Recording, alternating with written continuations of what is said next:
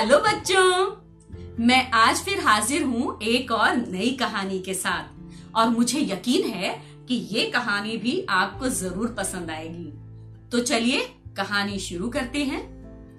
किसी जंगल के किनारे एक नदी बहती थी, और उस नदी के किनारे था एक छोटा सा गाँव। उस गाँव में भोलू नाम का एक बहुत ही गरीब, लेकिन बेहद ईमानदार लकड़हारा रहता था। वो रोज सुबह अपनी कुल्हाड़ी लिए जंगल की तरफ़ निकल जाता था और उस कुल्हाड़ी से लकड़ियाँ काटता, उन लकड़ियों को बाज़ार में बेचकर जो भी पैसा मिलता था, उसी से अपने परिवार का गुजर बसर करता था। एक दिन जब भोलू नदी के किनारे लकड़ियाँ काट रहा था तो अचानक ही उसके हाथ से फिसलकर उसकी कुल्हाड़ी नदी में जा गिरी। भोलू बहुत उदास हो गया और वहीं नदी के किनारे बैठकर रोने लगा। वो सोचने लगा, हे भगवान, ये मेरे साथ क्या हो गया? मेरे पास तो इतने पैसे भी नहीं हैं कि मैं कोई नई कुल्हाड़ी खरीद लूँ। मैं अब कैसे करूँगा? मेरे परिवार का गुजारा कैसे होगा? ये सोचकर वो लगातार रोए जा रहा था। तभी नदी के देवता पानी से बाहर आते हैं और भोलू से कहते हैं क्या हुआ पुत्र? तुम इतने परेशान क्यों हो? अपनी परेशानी तुम मुझे बता सकते हो। हो सकता है मैं तुम्हारी कोई मदद कर दूँ? तब भोलू ने कहा, प्रभु, मैं सुबह सुबह जंगल में यहाँ लकड़ियाँ काट रहा था। तभी मेरे हाथ से फिसलकर मेरी कुल्हाड़ी पानी के अंदर चली गई। मैं क्या करूँ प्रभु? मेरे पास तो इतने पैसे भी नहीं हैं कि मैं कोई नई कुल्हाड़ी खरीद लूँ। ऐसा बोल करके भोलू ज़ोर ज़ोर से रोने लगा। नदी के देवता को उस पर दया आ जाती है और वो तुरंत नदी के अंदर डुबकी लगाते हैं और एक सोने की कुल्हाड़ी लेकर प्रकट होते हैं। भोलू को दिखाते हुए पूछते हैं, पुत्र, क्या ये तुम्हारी कुल्हाड़ी है? भोलू कुल्हाड़ी को देखता है। नहीं नहीं प्रभु, ये मेरी कुल्हाड़ी नहीं है। मैं इतना अमीर नहीं हूँ कि मैं सोने की कुल्हाड़ी से लकड़ियाँ काटूँगा। अच्छा ये तुम्हारी कुल्हाड़ी नहीं है पुत्र तो मैं फिर से जाता हूँ और तुम्हारी कुल्हाड़ी ढूंढ कर लाता हूँ। नदी के देवता इस बार फिर से नदी में डुबकी लगाते हैं और इस बार एक चांदी की कुल्हाड़ी लेकर प्रकट होते हैं और भोलू को दिखाते हुए पूछते हैं, पुत्र, क्या ये तुम्हारी कुल्हाड़ी है? नहीं नहीं प्रभु, मेरे पास इतने पैसे कहाँ कि मैं सोने और चांदी की कुल्हाड़ी से लकड़ियाँ काटूँगा। मेरी तो साधारण सी कुल्हाड़ी थी।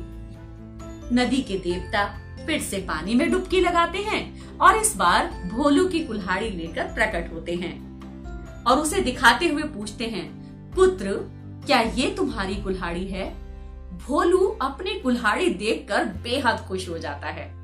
और कहता है हाँ हाँ प्रभु, यही मेरी कुल्हाड़ी है। आपका बहुत बहुत धन्यवाद। आपने मेरी कुल्हाड़ी ढूंढ दी, प्रभु। आप मेरी कुल्हाड़ी मुझे दे दीजिए। आपकी बहुत बहुत कृपा होगी। नदी के देवता भोलू की ईमानदारी से बहुत खुश हो जाते हैं और वो तीनों कुल्हाड़ियाँ उसे देकर अंतर ध्यान हो जाते हैं। भोलू उन तीनों कुल्हाड़ियों को लेकर अपने घर चला जाता है। कुछ दिनों बाद वो उसमें से एक कुल्हाड़ी को बेचकर अपना अच्छा सा घर बनवाता है और अब उसका परिवार भी सुख समृद्धि के साथ रहने लगता है। भोलू के पड़ोस में चतुरसेन नाम का एक और लकड़हारा रहता था। वो बेहद ही चालाक और धूर्त किस्म का इंसान था। उसके पास में बहुत सारी धन संपत्ति पहले से ही थी। लेकिन जब उसे पता चलता है कि नदी के देवता ने भोलू को दो दो कुल्हाड़ियाँ दी हैं, सोने और चांदी की तो उसके मन में लालच आ जाता है।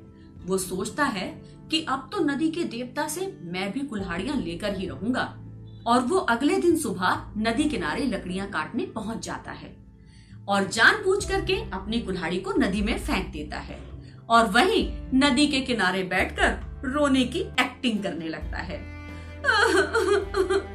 मेरी कुल्हाड़ी तो नदी में गिर गई। अब मैं कैसे लकड़ियाँ काटूँगा?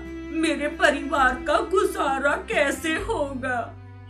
ऐसे करके जब वो रो रहा था तो नदी के देवता उसके सामने प्रकट हो जाते हैं और उससे पूछते हैं, क्या हुआ पुत्र? तुम इतने परेशान क्यों हो? क्यों रो रहे हो? तब चतुरसेन कहता है, प्रभु, मैं जब लकड़ियाँ काट रहा था ना तो मेरी कुल्हाड़ी मेरे हाथ से छूटकर नदी में जा गिरी। कृपया करके आप मेरी कुल्हाड़ी ढूंढ दीजिए। नदी के देवता कहते हैं, ठीक है, मैं अभी तुम्हारी कुल्हाड़ी ढूंढ कर लाता हूँ। और ऐसा कहकर नदी के देवता पानी में डुबकी लगा देते हैं और एक सोने की कुल्हाड़ी लेकर उसके सामने प्रकट होते हैं और चतुर सेन को दिखाते हुए पूछते हैं, पुत्र, क्या ये तुम्हारी कुल्हाड़ी है? चतुरसेन जब सोने की कुल्हाड़ी को देखता है तो वो तो बहुत खुश हो जाता है और वो कहता है हाँ हाँ प्रभु यही कुल्हाड़ी मेरी है। मैं इसी से तो लकड़ियाँ काट रहा था। आप मेरी कुल्हाड़ी मुझे दे दीजिए कृपया करके। ऐसे करके वो नदी के देवता के सामने चला जाता है और उनसे कुल्हाड़ी लेने लगता है। नदी के देवता को बहुत गुस्सा आ जाता है और वो उसको कहते हैं, तुम बहुत धूर्त हो, चतुरसेन। तुमने झूठ बोला कि ये कुल्हाड़ी तुम्हारी है। तुम्हारे पूर्वजों ने तुम्हें कितना सारा धन संपत्ति दिया है, फिर भी तुम यहाँ गरीब बनकर आए हो। मैं तुम्हें श्राप देता हूँ कि तुम गरीब बन जाओ। तब चतुरसेन को अपनी गलती का एहसास होता है और वो नदी के देवता के सामने साष्टांग प्रणाम करने लगता है और उन्हें कहता है, नहीं नहीं, प्रभु, आप ऐसा मत कीजिए। मुझे मुझे श्राप मत दीजिए, प्रभु, मुझे क्षमा कर दीजिए। मैं आगे से कभी भी लालच नहीं करूँगा। नदी के देवता उसे क्षमा कर देते हैं और अंतर ध्यान हो जाते हैं। तो इस कहानी से क्या सीख मिलती है बच्चों? यही ना कि कभी भी किसी को लालच नहीं करना चाहिए। लालच बुरी बला है। आज के प्रोग्राम में सिर्फ़ इतना ही। आपसे फिर मिलूँगी एक और नई कहानी के साथ। तब तक के लिए बाय बाय टेक केयर।